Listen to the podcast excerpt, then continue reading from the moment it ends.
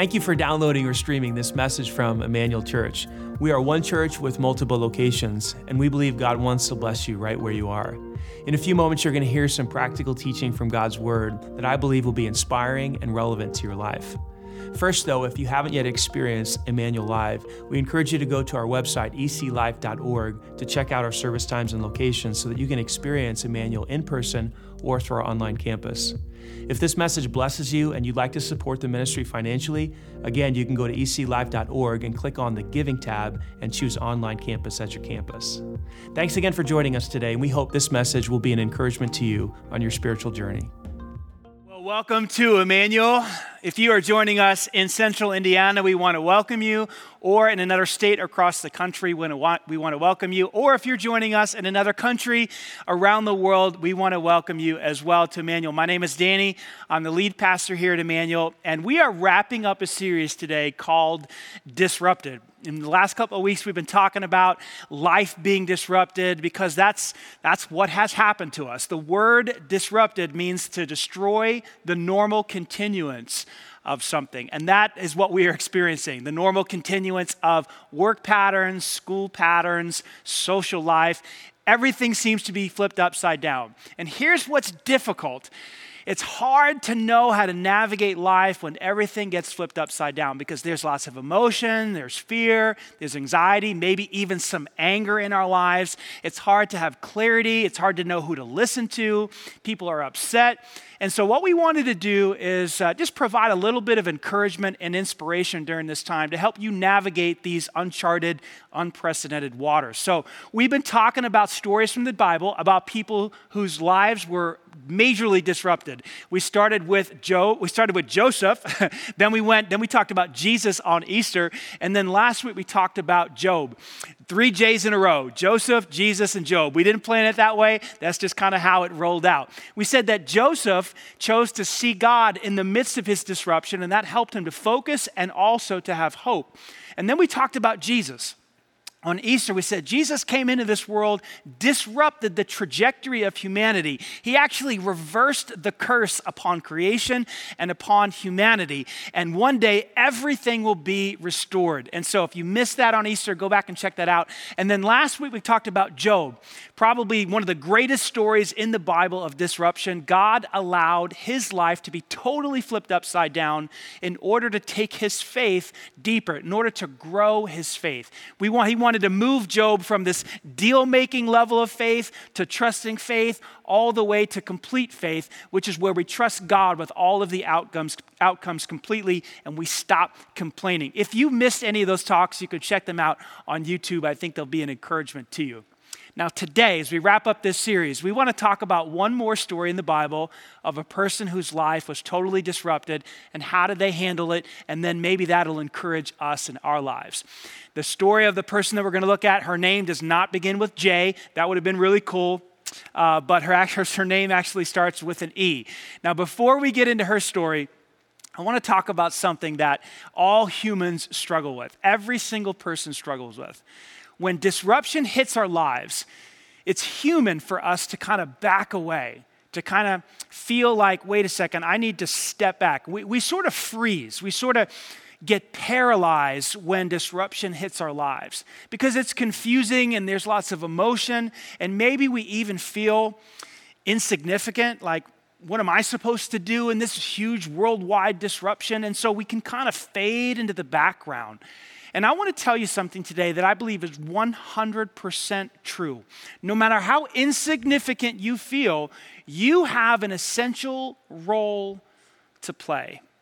What am I talking about? I'm saying that in this moment in history, it is not time for you to back away. It is not time for you to say, wait, I got to sit this one out. I'm not significant. This isn't my fault after all. No, no, no, no. This is time. This moment in history is the moment for you to step up and to step in to what God has for you. He has an essential role for you to play during this time of disruption. Now, I believe our story today, we're going to look through it. I believe it's going to prove that point, and I believe it's going to call you to another level in your life. It's the story of Esther.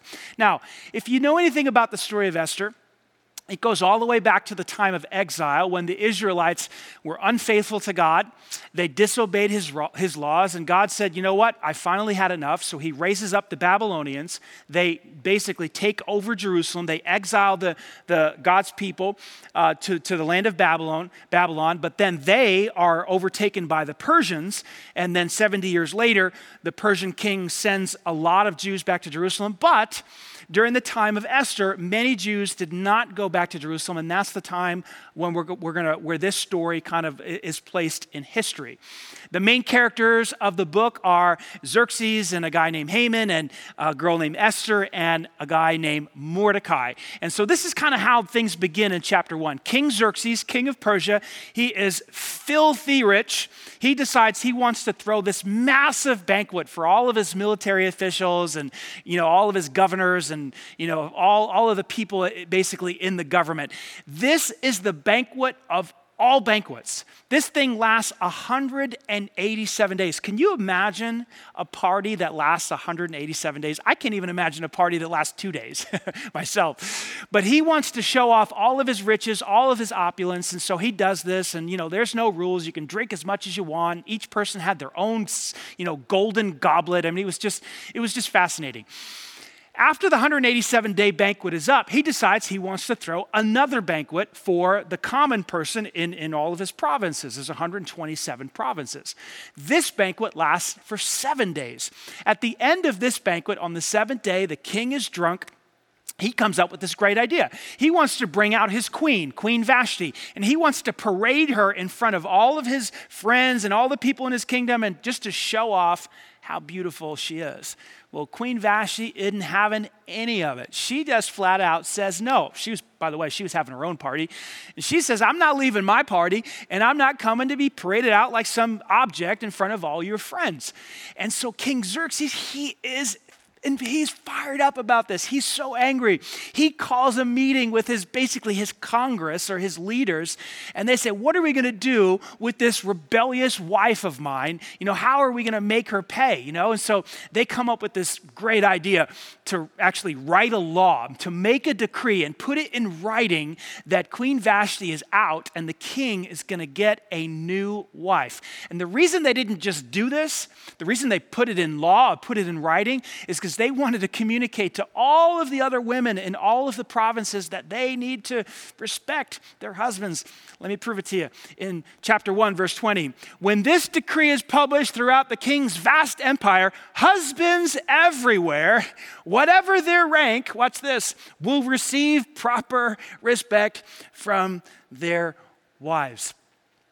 Now, as a married man, this kind of tickles me because there is no rule in no book that is going to get my wife to respect me. Like that's not how that's not how respect is is earned. Like uh, that's not how it's given. Like you actually have to you know earn respect. So i wish i could actually go back at this time and say hey how did that rule work? And i'm sure all the ladies you're probably curious too. My personal opinion is that it just didn't work out very well at all. But that's not the point of this story. That's just what they were thinking. So queen vashti's out and now the king has a problem. He doesn't have a wife. So he gets his gets his guys together again, says, hey, we got to come up with a plan. We got to find a new queen. And somebody throws out the idea, well, I know what we'll do.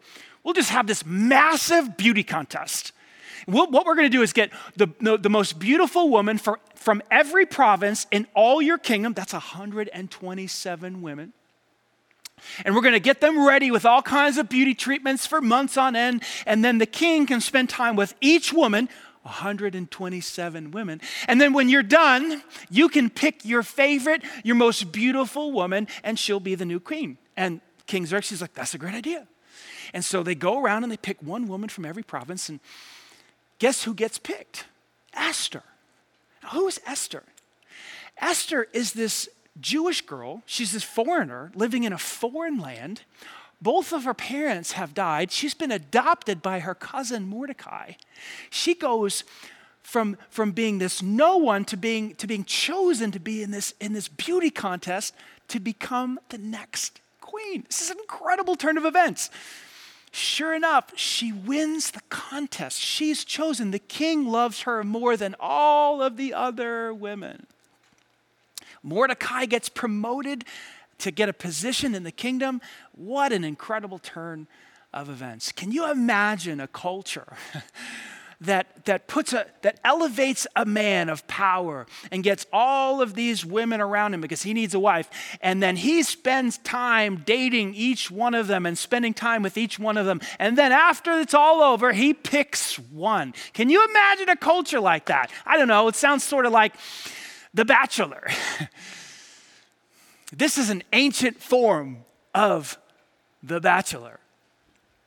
Anyway esther gets chosen and um, you know things seem to be going well from her. She goes from this adopted foreign girl to being the queen of persia all of a sudden in chapter 3 we're introduced to this villain. Now every great story has a villain. You know it right? It's, whether it's voldemort or, or palpatine or it's the joker or it's loki or it's vader. Every great story has a bad guy. Well esther's story is no different. The bad guy, his, the bad guy's name is Haman. Haman is this self-righteous, prideful, arrogant, hateful, racist man. Somehow he manages to get the king's favor, and the king promotes him to second in command. And one of the rules in the palace is that whenever Haman walks down the, one of the hallways in the palace, all of the king's officials must bow, bow down. And so, sure enough, that's what they do, um, except for one man and his name is Mordecai. And for whatever reason, it doesn't tell us. Maybe it's because Mordecai doesn't want to worship a human being because he worships God. It doesn't really say. For whatever reason, Mordecai will not bow down. And so day after day, he refuses to bow down. And, more, and, and Haman's just getting more angry and more angry. And so he starts to ask questions about this guy that won't bow down. He finds out that he's Jewish. He hates Jews. And so he does some more digging and he finds out that, that, that, he, that, that Mordecai has been put in this position and he doesn't want to just kill Haman. He doesn't want to just kill Mordecai. He wants to kill all the Jews in all the provinces. And so he goes to the king and somehow manipulates the king, pays the king, convinces the king to sign an edict that on such and such date, that the enemy of the Jews, led by Haman, can commit genocide. And it's, it's decreed, it's put into law. And, and Mordecai, when he finds out, he is just beside himself. He is destroyed. He goes outside the city, this, the, the palace gate, and he is weeping, and he puts on sackcloth and ashes, which is a sign of mourning. Well, Esther's assistants, her, Esther's maid, they notice this, and so they go back and they tell her. So she sends a messenger, a guy named Hathach, say, "Hey, what's going on?"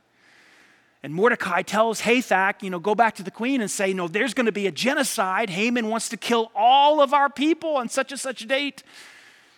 And so she says, so, so Hathach goes to Esther, and, and, and Esther hears this, and, and, but, but uh, Mordecai gives, her, gives him one more message in chapter 4, verse 8. This is the message. He also asked Hathach to direct her to go to the king and to beg for mercy and to plead for her people. Mordecai realizes this is this disruption, this, this horrible turn of events where there's now going to be a, a, a, a, genocide, there's going to be a Holocaust. This must not happen. And he, he goes to Esther and says, Hey, would you go to the king? Would you stop this? Would you prevent this?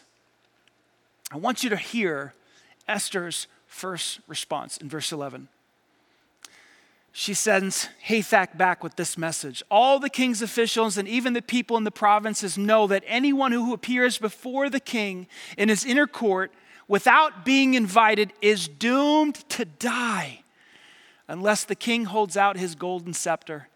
And the king has not called me to come to him for 30 days. I can't do this.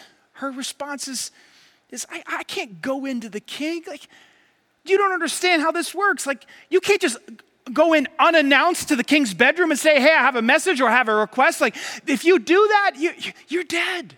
Besides, the king hasn't asked for me for 30 days. I'm the queen, I'm his wife. He's been spending time with all these other women. He's not even interested in me anymore. I have no influence in his life. I don't even have his favor anymore. I can't do this.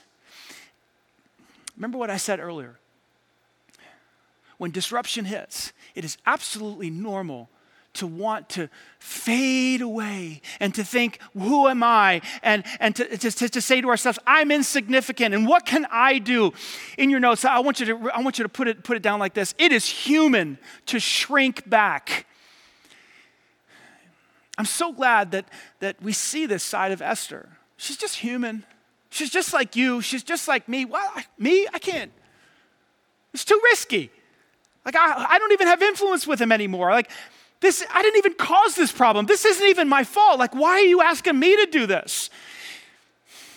Have you been there? Are you there right now? Have you been shrinking back into the shadows during this disruption? I'm so glad that Mordecai doesn't let her off the hook. He's just a good guardian. He's, he's acting like a good father, and he pushes back. And I want you to hear what Mordecai has to say to Esther. He says to her, Don't think for a moment, Esther, that because you're in the palace, because you're the queen, you will escape when all the other Jews are killed. Come on, come on, come on. Don't, don't, don't believe that. If you keep quiet at a time like this, deliverance and relief for the Jews will arise from some other place, but you and your relatives will die. And let me say this one last thing to you, Esther, because this, this, this might be true. Who knows if perhaps you were made queen for just such a time as this? Powerful words. And Esther, pay, pay attention. Who knows? that maybe God has placed you, maybe He has positioned you as the, the, the, royal queen for this very moment to save our people from genocide. Esther, come on, pay attention. Don't shrink back. Don't, don't think that this, this that you can't help. Maybe God has put you in this spot for this very moment. It was true. God had perfectly positioned her as the queen for such a time as this. You know what's true also? I believe that you are perfectly positioned to carry out the will of God in this moment. What was true for Esther, I believe is true for me. What was true for Esther, I believe is true for you. That wherever you are, whatever position you have, whatever resources you have, in this moment, God has allowed you to be where you are in this moment at such a time as this to take action, to step up and to step in to what His will is for your life. This last week, I had an opportunity to have a conversation with a young girl named Allie O'Brien, and she's formerly known as Allie Line. And some of you may know her. She graduated from Center Grove High School. Her parents and her family attend church here. Don and Geraldine Line, they're really good friends of ours, and um, Here's how her story has unfolded. After college, she went to Illinois State, and, and, uh, and she's a 4.0 student, All American, uh, a four year starter on the volleyball team, academic All American, first team All Conference. She just soared. She graduated with a nursing degree, and she married Matt O'Brien, her husband. One year later, she found herself in New York City. He took a job there, and and she's got this nursing degree, had no idea what God was going to do or allowed to happen. And now she found herself at the heart of the pandemic in New York City as a first year nurse. This week, I, I, had to talk to her. I just had to see what was going on. And I just wanted to give you a, a two minute window into our conversation just to hear her heart and what's going on in New York City. Check out this conversation. First question is, you know, have you sensed like oh my gosh I, I see god in this. I feel him leading me and i now right. i know why he wanted right. me here as an icu nurse at nyu uh, is it's Langone right? Nyu Langone. Uh, so have you processed that or, or do you sense him leading in that? Right. I, I don't think i think this will be something where i look back one day and i'm like what the heck how was I there during that time? It, it kind of just feels like I'm going to work, you know, like I'm just doing what I've been doing before all the pandemic. But I've definitely sensed God because uh, since I'm a brand new nurse, like I don't have that much experience with this level of acuity, these these type of sick patients, and no one really does with the COVID patients, of course. But especially being brand new, I'm experiencing all this for the first time. So I think he's played a huge role in like my ability on the job to have like mental clarity and problem solving and decision making skills that I don't, I definitely don't have like more of the experienced nurses. Um, and he's definitely helped me with like my energy and my endurance. And the same thing with the hospital. There's kind of a cool, like all hands on deck approach sure. amongst everyone. And it definitely could have gone the other way. You know, it could have gone to pure chaos. Um, and it, it, felt like chaos, but everyone's worked together so great, um, which has helped. I've definitely felt him through the support of like my husband and family and friends for sure. Like I've had endless people reaching out to me and praying for me and all of it just means so much. And it's, it's working. I, I really think like we were just talking about a few minutes ago, we finally in the hospital, we used to be one to three ratio. Like I would have three ICU, COVID ICU patients and we'd be constantly behind, constantly running around, being there two, three hours late. After our shift, after our 12 hour shifts. And we received like a couple hundred of travel nurses. So now we all just, as of now, we all have one patient. Mm. So it's significantly different. The environment's different for us, and patients get so much better care. It's so much safer. We kind of have a better idea of how to treat them. Um, it's yeah. just, yeah. So seeing him shape the response in New York City, the response in my hospital, my unit has been really cool for sure. Yeah, that's awesome after our conversation was over, she sent me this email, and I, I just wanted to read it to you because it's, it's probably the most defining moment so far in her career. She writes One night at work, my patient's wife called the hospital asking for updates. I didn't have much to update, update her on because the status hadn't changed throughout the day, so I just simply offered if she'd like to see him, if I can go into the room and FaceTime her. He was medically sedated, so she wouldn't be able to have a conversation with him, but she could still see him and talk to him if she wanted to. She immediately started crying and said yes, please, because she hadn't seen him since he had, since he had been admitted to the hospital three weeks prior. Currently, because of COVID precautions, patients aren't allowed to see any visitors unless it's an end of life situation. So they're always alone unless, unless us nurses are in there. Can you imagine? No, I can't.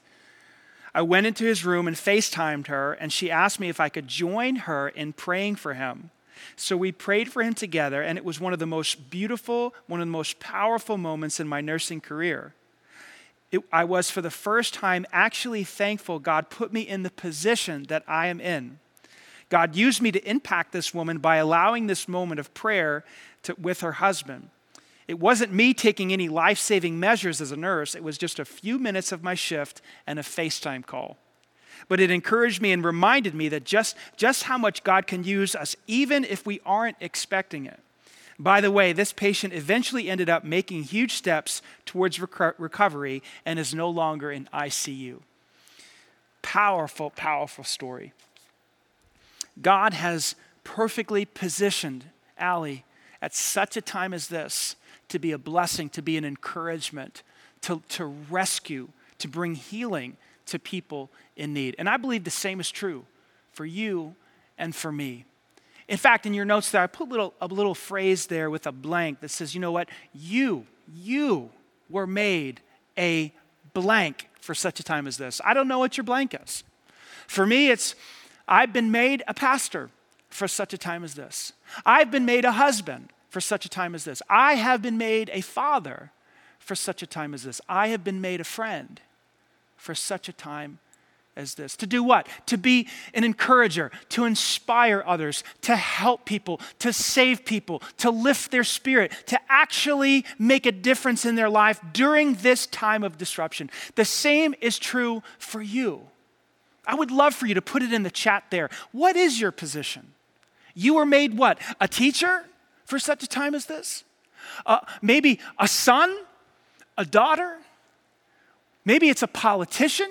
Maybe, I, I, I, don't know what it is. What, what is your position at such a time as this? I'm telling you, God has perfectly positioned you there.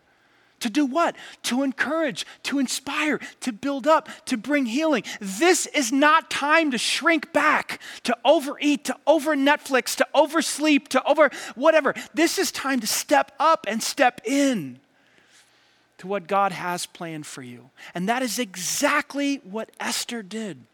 She stepped up. She answered the call. Mordecai says, Hey, if you don't step up, somebody else will. Don't think that you're going to escape certain death. Maybe God put you in this spot to deliver his people. She says, You know what? I think you're right.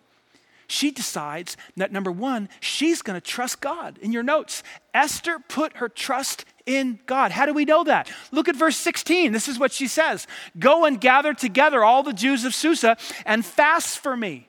Do not eat or drink for three days, night or day. What is fasting? You know what fasting is? Fasting is denying yourself food for a spiritual purpose. She's saying, God, I need your protection. I'm about to go in front of the king. If he doesn't raise his scepter, my life is over. I need your divine favor. I need your protection. I'm going to put my trust in you. And she has everybody in all 127 provinces, all the Jews, fast for her. That's what you and I need to do. We need to put our trust in God. We need to say, God, you know what? During this time, I need your favor. I need your wisdom. I need your cur- I need you to put courage in my heart as I step up and step in for what you have for me at such a time as this, at this moment in history.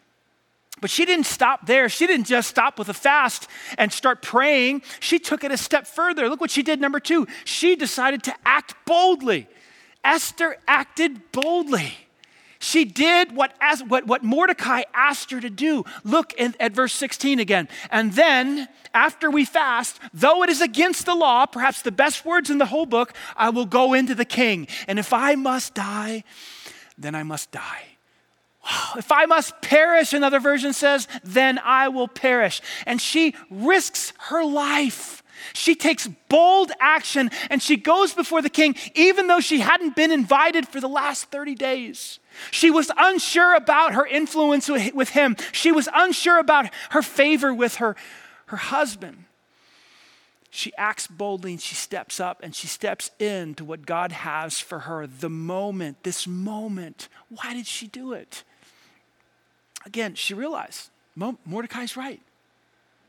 Perhaps God has allowed me to win this crazy beauty contest and, you know, become the queen and go from, you know, foreign adopted young girl in a foreign land to the, the most powerful woman in the, in the nation. Maybe all of that has been orchestrated for this very moment. And she steps up and she steps in. Here's what I want to say to you. Can I, can, I, can I be your Mordecai? Can I say it to you today? Can I encourage you today as your pastor? This is your moment. You have a position and you have resources. I don't know what they are. I don't know what your position is. I know what mine is and I know I've got time, and I know I've got some money, and I know I have some net, a network of people, and I know I have some connect. And I'm going to say, God, in this moment, at such a time as this, how can I utilize my position and the resources within my reach? To make a difference in people's lives. And you need to be thinking the same way because this is your moment. Will you trust God and act boldly? That's really the question today. That's what Esther did. She said, let's, let's do a fast. Let's, let's ask for God's favor. Let's ask for his protection.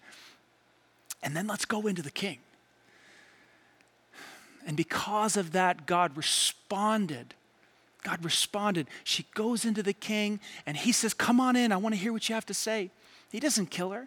He listens to her. She goes in and tells him, Well, can I, can I have these banquets? I want to I wanna talk to you about something delicate. And so, sure enough, the king says, Fine. On the second banquet, she reveals this crazy plan for a Holocaust, a genocide against her own people. And she tells him, I'm a Jew, I'm one of the folks. And, and, and, and the king is enraged and he says, Well, who, who, who came up with this? And she points at, at Haman. And the king turns on Haman and he has him impaled on the very pole that he had designed for Mordecai to be impaled on. And then they work with the king. Mordecai and Esther work with the, t- the king to write a new decree that says, on such and such date, the Jews can defend themselves against their enemies. And sure enough, sure enough, on that day, the Jews fight and defend themselves. And Esther saves her people. Why? Because she trusted God and she acted boldly. I'm telling you, you, you, have, you have a position. It might not be something big like king or queen, or you might even think, well, I'm not even a pastor, what, you know, whatever. Listen, you have a position and you have resources. Maybe you're a teacher, Maybe you're a politician. What a time to be in politics right now. You have, you have a position and you have resources to do what? To, to encourage, to write laws, to help, to be a blessing, to make the right decisions. Maybe you're a business owner. At such a time as this, you've been put in charge of that business. To do what? To encourage, to inspire, to build, to help, to serve. Maybe you're just a mom, a stay at home dad. And at such a time as this, you're there. You're going to help educate those kids, right? No matter how difficult it gets with, with e learning and trying to keep a job or whatever. Like, this is your moment. Are you going to step up and step in? I don't know what your position is, but you have one. I don't know what your resources are, but you have some time, money, a network of people. Step up and step in. This is your moment in history to make a difference. Now, if you were all here physically, in my head, I would just imagine everybody like, oh man, okay, I'm in. And, and I'd have you raise your hands and say, all right, is everybody in? Are you gonna act boldly? Are you gonna trust God? And everybody raises their hands, but you're not here, so we can't do that. So instead of a, a physical hand raise, we're gonna do a digital hand raise. If you feel like, man, if you feel moved, not by me, but by the Spirit of God in your life, like, gosh, I've been sitting back, I've been shrinking back, I've been sitting down, I've been Netflixing, I've been, I've been been oversleeping, overdrinking, overeating. What am I doing? Come on, it's time to act. If that's you, I would love for you to text the word moment. This is your moment to 65248. I say, I'm done shrinking back. I'm done hiding in the shadows. I'm done drinking myself, you know, to sleep or eating myself. I'm done. I'm going to step up and step in. I'm going to realize I have a position and I have resources, and I'm going to use them to rescue someone, to bless someone, to encourage someone, to lift someone, to help someone. This is your moment. Will you trust God and will you act? I hope that you will. Text us and let us know. Text moment to 65248. We would love to encourage you. We would love to hear what your moment is. We would love to hear how you're going to trust God and how exactly you're going to act boldly. Now, I hope you're inspired by that. I hope you're encouraged by that. Let me close with this. There are some of you that need to hear this message. Esther risked her life. Now, she walked away with her life, but she could have lost it. But she was willing to put it all on the line.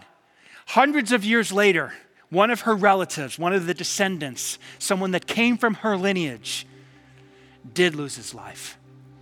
His name was Jesus Christ. He also risked it all.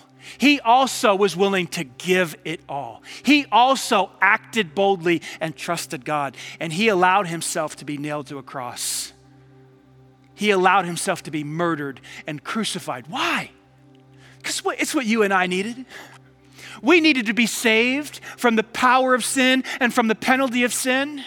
Jesus said this about himself in Matthew chapter 20 For even the Son of Man came not to be served, but to serve others, you and me, and to give his life as a ransom for many.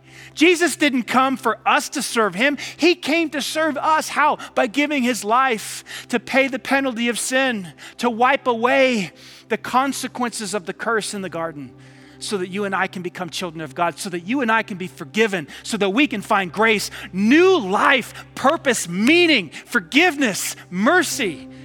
Have you stepped into that? Have you received the gift of grace? Have you received the love of God? Have you said yes to what Jesus has done on the cross for you? He died for you. Three days later, he rose again so that you could become one of his children. Don't turn away from that. Don't look away from that gift. Don't turn your back on grace. Turn toward it. Receive Him. Put your trust in Him. Say thank you. Be grateful. Open your heart to Him and allow Him to come in and fill you and cleanse you and wash you and make you His own child. If you'd like to do that right now, I'm going to say a simple prayer. It's a prayer that a child could say.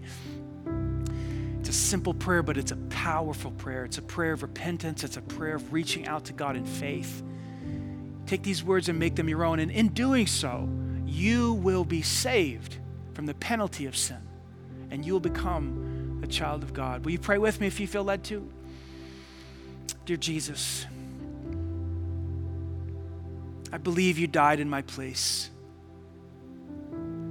I believe you were the the ransom payment for my sin. I believe you took the shame and the guilt of my sin upon yourself when you died on the cross. I believe you came back to life three days later to wash away the curse, to reverse the curse held against me. Be my Savior today as I reach out to you. Fill me with your Spirit in this very moment. I trust you. I put my life in your hands. I pray this in Jesus' name. Amen. Now, if you just prayed that prayer, our church loves to celebrate with you, and we would also love to put a gift in your hands. It's a box that we've made special, especially for those of you who just prayed that prayer and put your faith in Christ. It's a saved box. Inside of this box, there is a copy of a New Testament.